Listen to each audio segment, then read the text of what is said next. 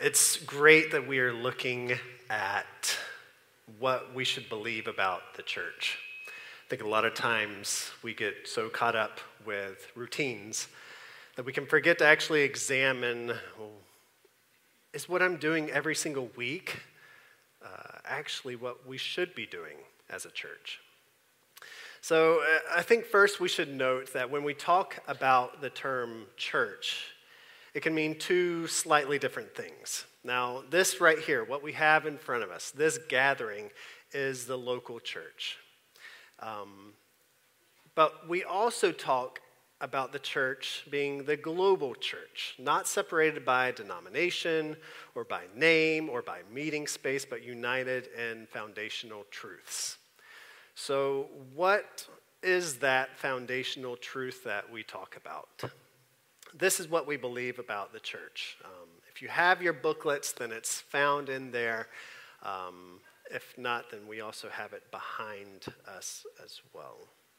So, the church, what we believe about the church is that we believe that the true church comprises of all who have been justified by God's grace through faith alone in Christ alone.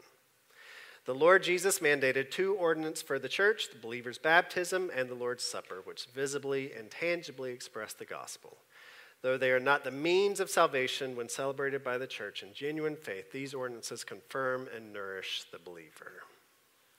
Now, unfortunately, sometimes, as I was mentioning before, we lose sight of what really matters in church. And I want to share with you guys a story of, of a church. There's a church that's found in Old Jerusalem, and it still stands there today, and it was built thousands of years ago. And it was supposedly built over the site of Jesus' crucifixion and the tomb where Jesus rose from the dead. It's called the Church of the Holy Sepulchre. Okay? Now, we have this drawing here, and this drawing is actually uh, from the 1700s. And as people normally do with these religious sites, they like to build a, a, shrine or a church or something over these sites. And as you can imagine, it's a very popular site. Um, it's been burned, it's been demolished, it's been rebuilt, but it still stands today. Now, being in such a desired site, many denominations, many groups or different churches have wanted to claim that space. And so they actually decided centuries ago to start sharing the building in order for each denomination. Now, there's at least six churches, six denominations that share the building to have their services and practices. Now, that seemed like a, a sensible plan, but wouldn't you know it, there was constant squabbling and arguing over who moved the chairs and didn't put them back, or people who were moving furniture in the church, or maybe they were moving stairs and not telling people where they moved them. And uh, there was so much arguing that in the 1700s they established a law called the status quo. In this law, nothing, absolutely nothing could be moved, changed, or brought in unless it was unanimously, unanimously agreed on by the six denominations that shared the church. And that is the reason why we have this famous ladder that appeared in that same drawing in the 1700s that has sat on that ledge for almost 300 years. It is the immovable ladder of the Church of the Holy Sepulchre, placed sometime in the early 1700s to clean a ledge, or they said that they had vegetable plants that would grow on the ledge and they would go up and down to water them and collect the vegetables. But it was placed there, and once the status quo became active, that ladder became immovable. Centuries have gone by, and that ladder has remained on the ledge. Now, one man in the 90s, he tried to show the silliness of such an issue, and he actually removed the ladder and hid it behind some other furniture inside the church, only to have the ladder reappear a week later with a metal grate installed on the window, preventing any more tampering. Now, perhaps this is a comical representation of something that really shouldn't be funny. because, in a sense, I think we all sort of prefer routine. We all prefer predictability, especially when it comes to church. We like to know what's coming. Now, what would your response be if I simply said, Good morning, church. Today we're going to pray for a neighbor, so go ahead and turn to them and tell them what your deepest struggle is, and they're going to pray for that.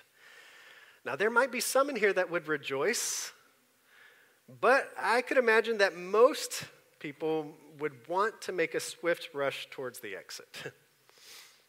so, what should the church be then? It's very easy to point out what it shouldn't be. What should it be, though? So, John Calvin and Martin Luther, they're two very famous um, theologians, leaders, and they, they shared similar ideologies about what the church should be. And they both claim the church to be a gathering of the saints where the Word of God is accurately taught and received along with the practice of the sacraments. So that's baptism and the Lord's Supper.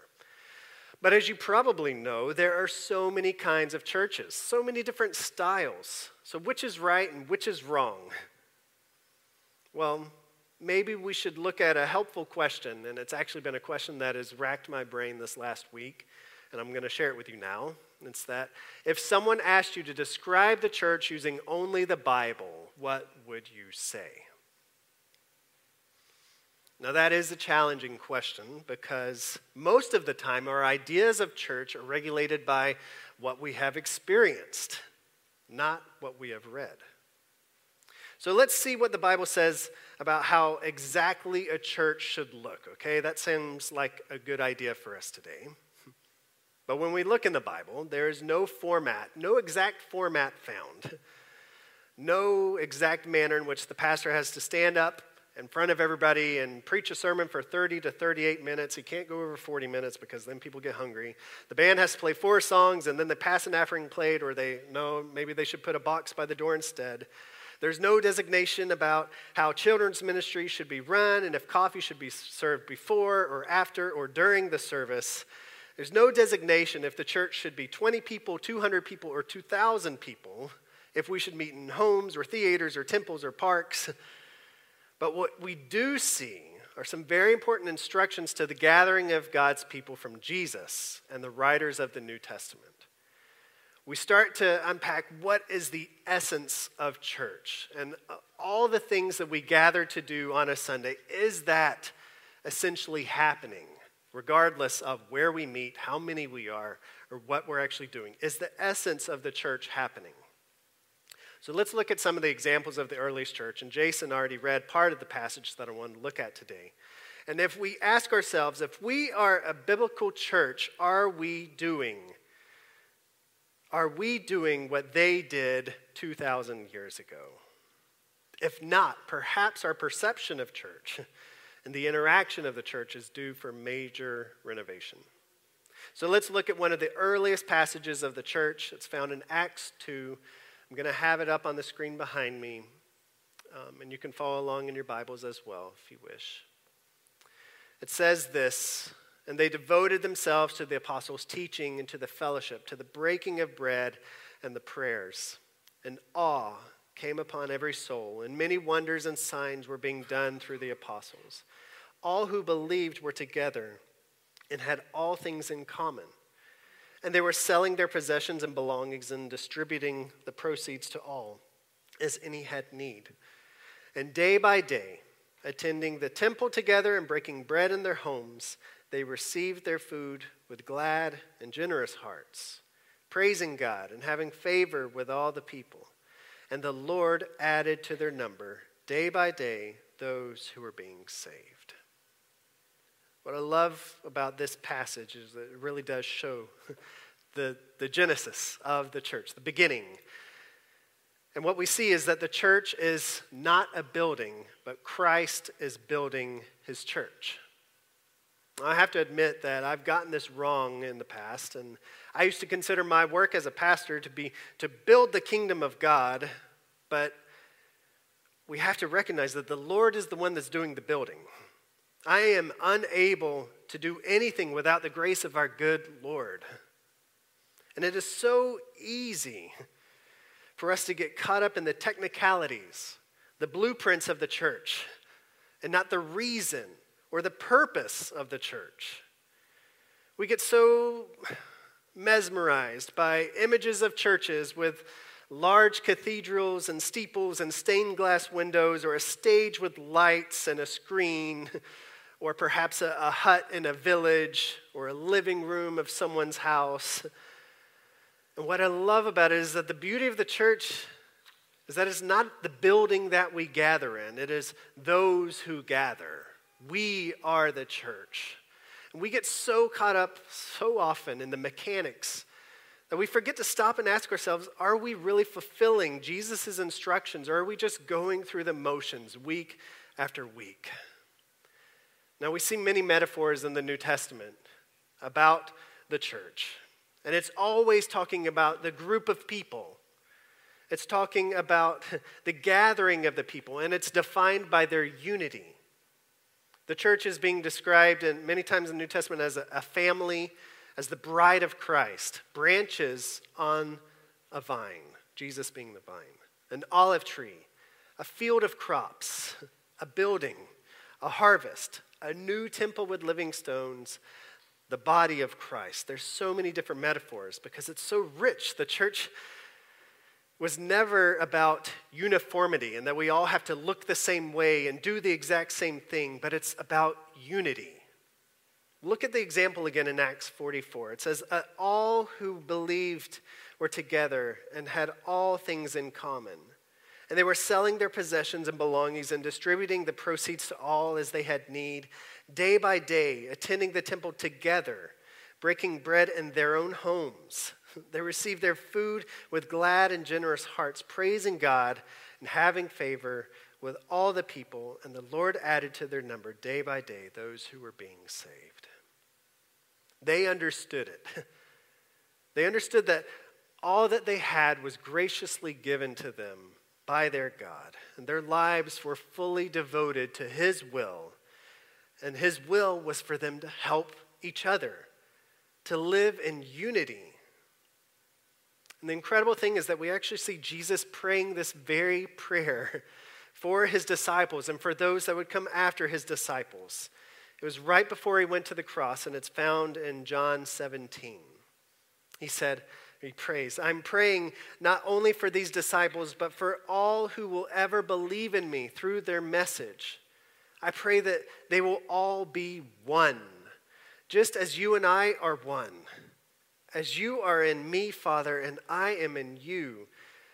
And may they be in us, so that the world will believe that you sent me. The church is those who Jesus has gathered. And we are gathered, united for a purpose. Now, this, I was walking, I was taking a walk this week through Camana Bay, and what really helped me was to actually see a, a building that was being built, and it was an impressive building.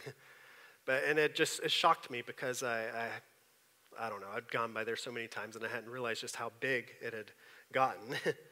But on that building, on one of the ledges, I saw a large tool chest. And it got me thinking about how we are called to play a part in God's kingdom. And what, what helped me was to think of myself as a tool that God uses to build his kingdom.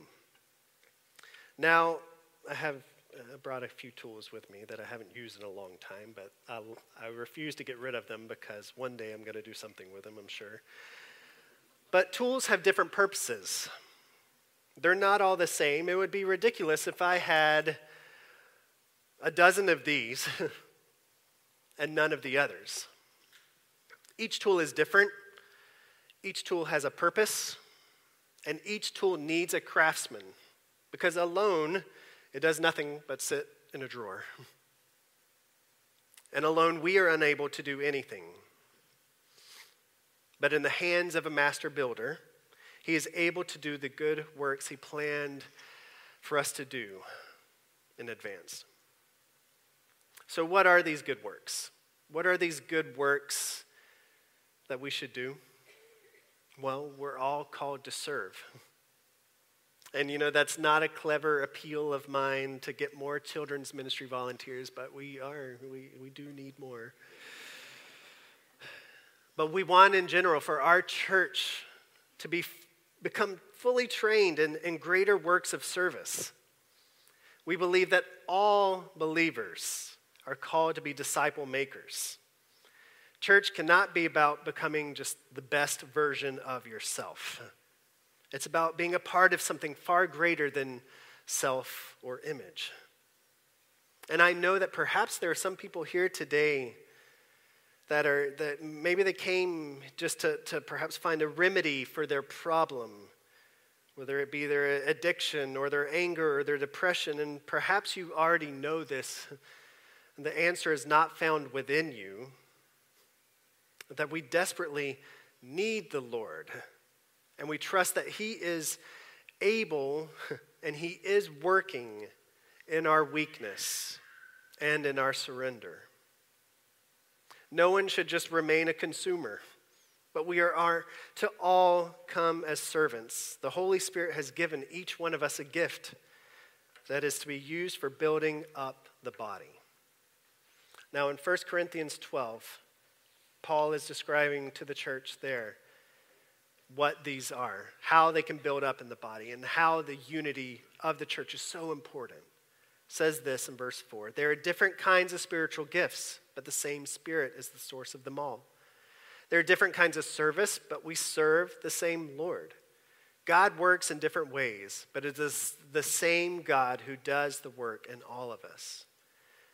Look at this. A spiritual gift is given to each of us so we can help each other. To one person, the Spirit gives the ability to give wise advice. To another, the same Spirit gives a message of special knowledge. The same Spirit gives great faith to another, and to someone else, the Spirit gives the gift of healing.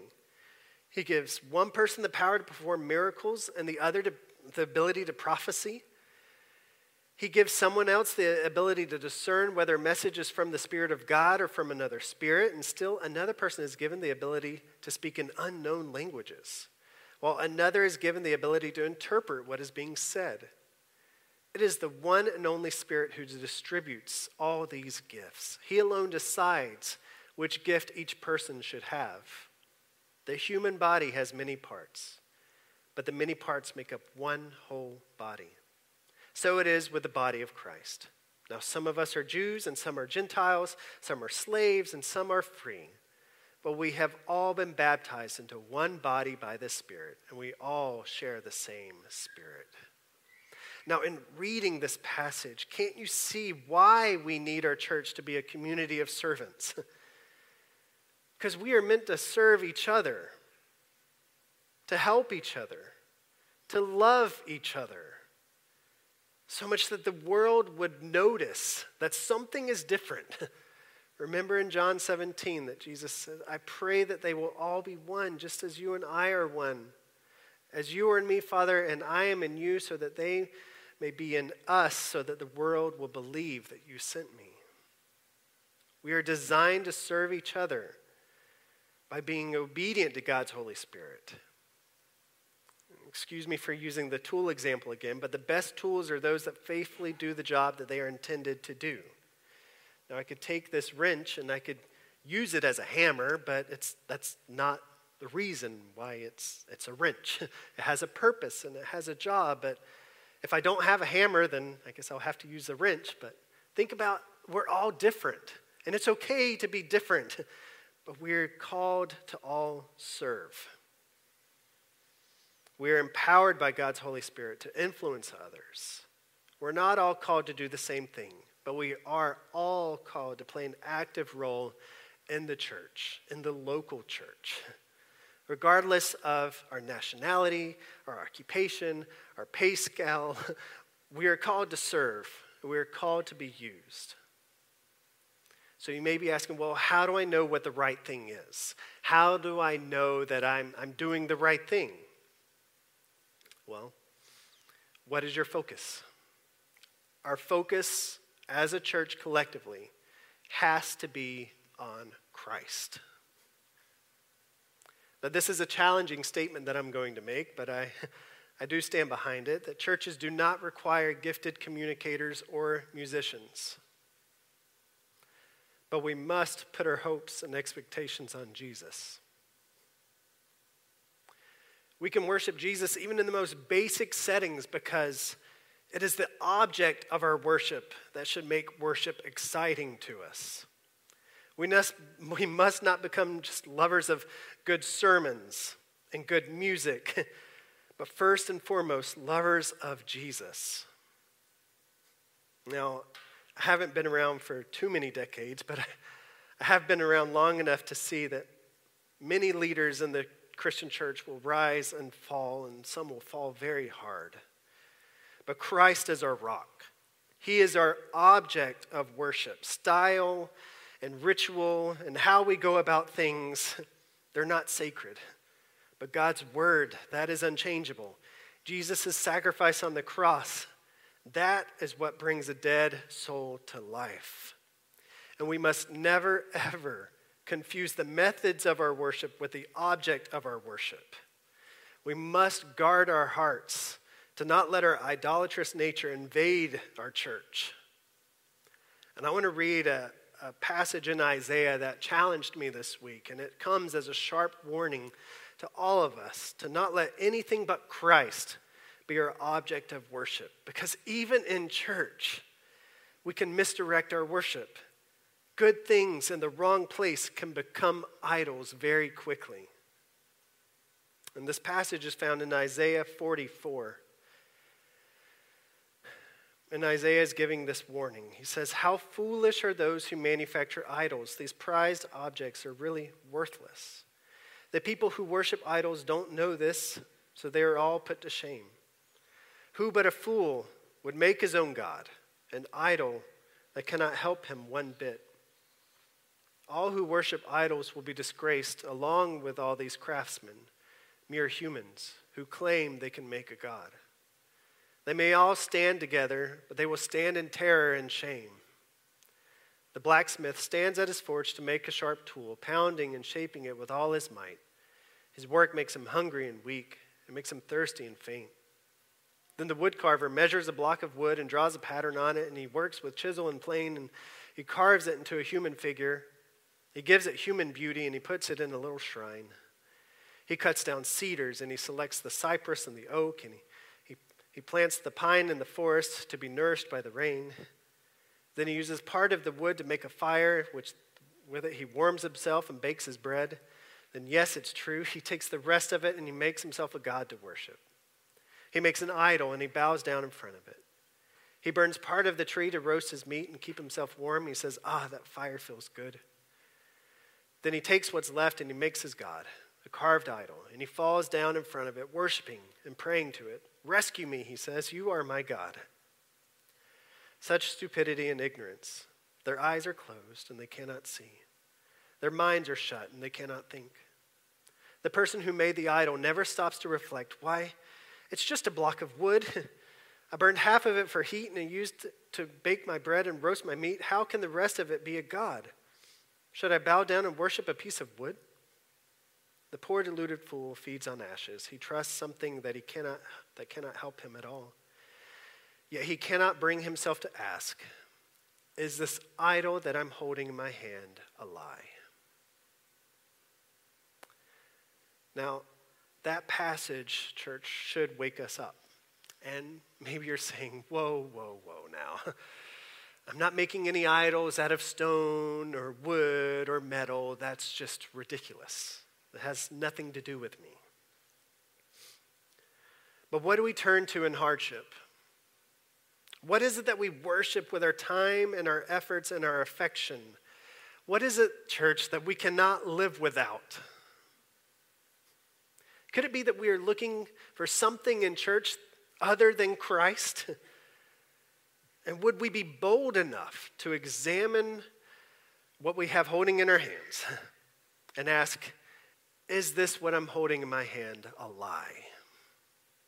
Because our focus must be on Jesus. We must encourage each other. We must exhort each other. Turn your eyes to Jesus. Oh, I have one more difficult topic to address, but we're coming around to some very, very good news soon.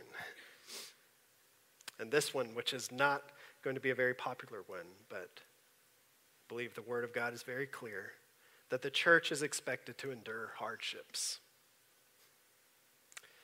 You see, we want to be people who are eagerly waiting for the return of Christ. When we read scriptures, it is undeniably clear that Christians are supposed to expect, lean into, and embrace suffering with joy. And that is incredibly hard. But our focus is not to be on what we can see, but on the unseen world. We refuse to become citizens just here on this earth because we are living as temporary residents on the earth, waiting for a better city. In Luke 9, Jesus tells us, and he said to all, If anyone would come after me, let him deny himself and take up his cross daily and follow me. For whoever would save his life will lose it. But whoever loses his life for my sake will save it. For what does it profit a man if he gains the whole world and loses or forfeits himself? For whoever is ashamed of me and my words, of him will the Son of Man be ashamed when he comes in his glory and the glory of the Father and of the holy angels. So, what do we do with this church? I mean, this seems like a very, very discouraging invitation. If I were to put a sign up sheet in the back that said, suffering in bold letters at top. I can't imagine that there would be any of us that would run back there and put our names down. But we should take note that we are not alone. You are following Christ, and we are collectively called to surrender our will and our comfort zone, life as we know it. We are betting it all on Christ. In church, we can trust Him Collectively, we gather together to encourage, to support, and to exclaim, Jesus, you are enough. It's not about the riches and it's not about the position. And Jesus, you are enough, and I will endure whatever is laid before me if it means suffering for your good and holy name.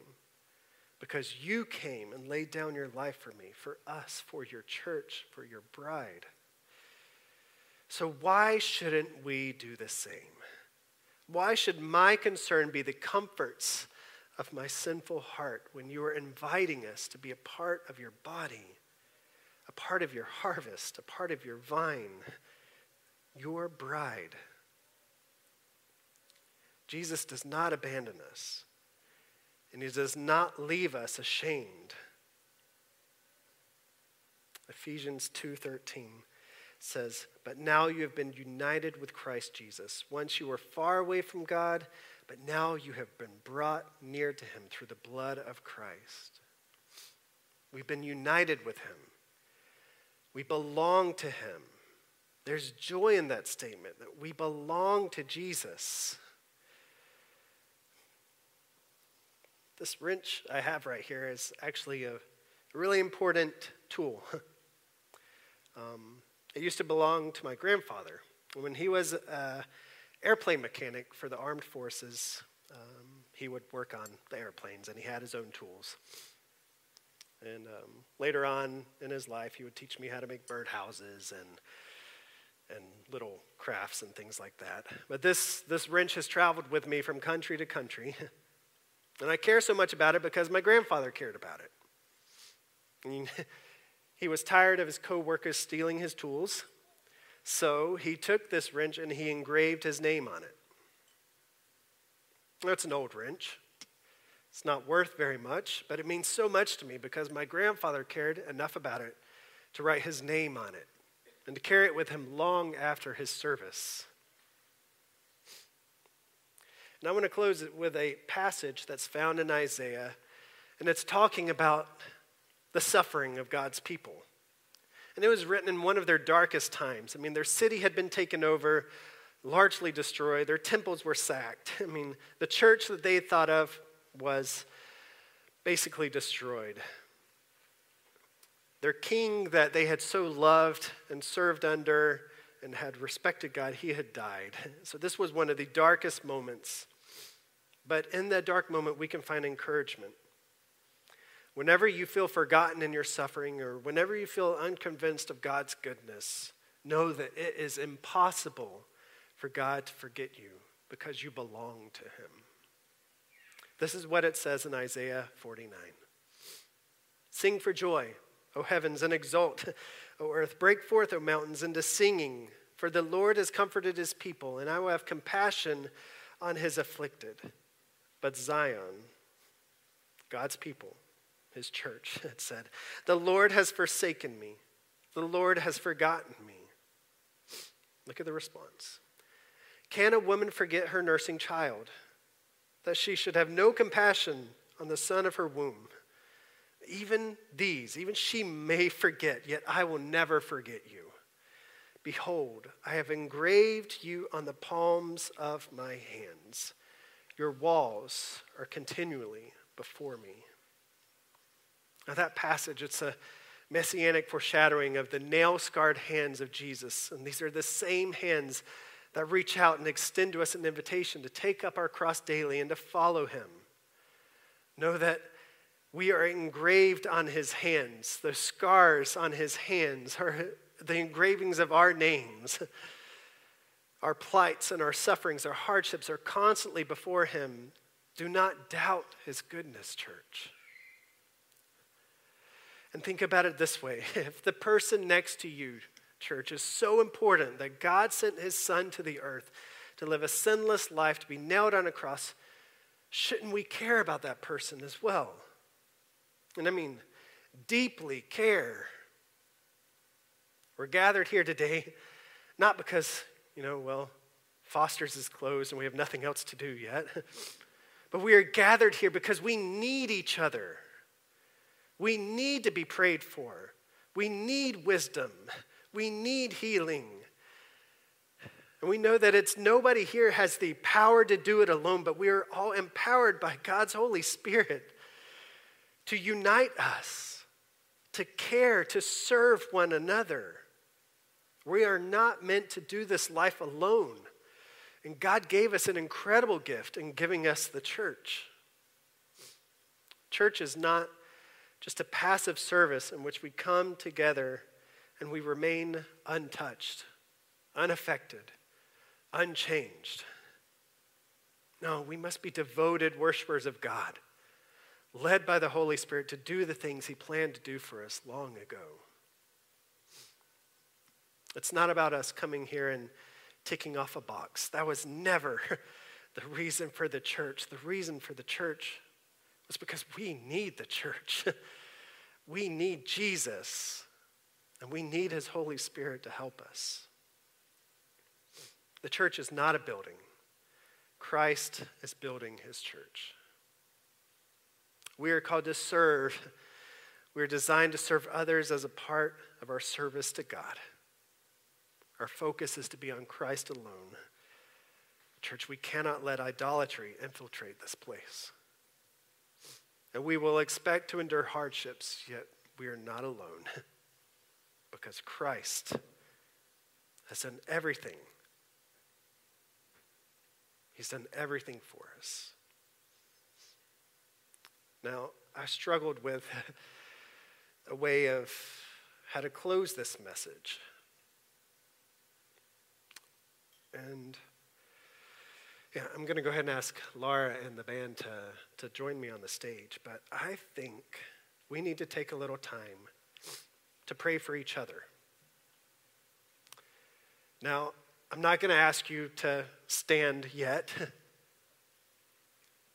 but could we just, I know this is incredibly uncomfortable, and I'm, I'm sorry if, well, I'm not sorry.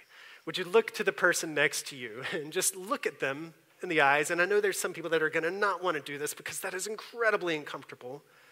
Look at them. You might not know them. Um, I know that Laura helped me out earlier and that you might have known a name. We're going to spend two minutes just praying. And while I'm praying, I want you to pray for that person next to you. You might know them, you might not know them. Um, but this is what we're supposed to do, church. It's not a gathering of us to just look at this guy up here on stage and look at these people that are leading us in worship, but we are the church. So let's pray as a church for the church. So, yeah, if you guys could maybe play instrumentally for a little bit, and then I'm going to pray, and then you're going to sing. Great.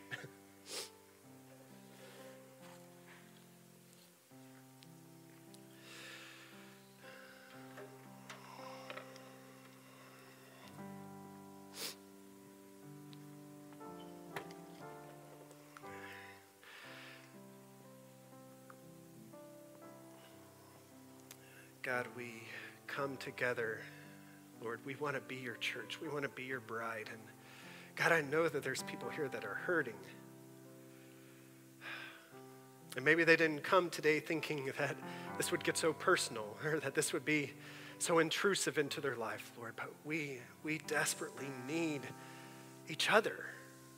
We thank you, Lord, that we have the church, that we have the ability, that we can pray for one, each, one another, and that we can, we can give words of wisdom, that we can heal one another. Lord, your word says it and we believe it, God. We want to be a biblical church. We want to be a church like Acts. So, Lord, I pray for these people that are gathered together. Lord, this is the church. This building, the programs that we do are not the church, Lord. These people, Lord, you gave your life for them. So, Lord, I pray that where they are right now, that they would find incredible comfort for whatever suffering they might be going through, that they would find incredible joy just in, in knowing that they are a part of something so much greater than than just themselves, something eternal. You are building us into an eternal family, God. And we're so thankful for that. Jesus, you are our focus and our attention, Lord. There's no one else and nothing else that can take that place, Lord. So I pray that you would just remove any idols that we have in our lives. If there's any idols here in this church, Lord, I pray that you would take them away so that we will not be ashamed on that day of judgment, Lord, and we can just say, We had our eyes on you, Lord, and we are so thankful that we had our eyes on you. So, Lord, we're going to do that right now. We're going to sing this song and we're going to continue to just worship you and thank you, Lord, for all that you've done, God. We're so thankful for your word. We're so thankful for who you are. So, Lord, as we sing together as a church, as we sing and worship you, Lord, I pray that you would unite us with a single vision that you are worthy to be worshiped, and that we give our lives to you. Name that we pray. Amen.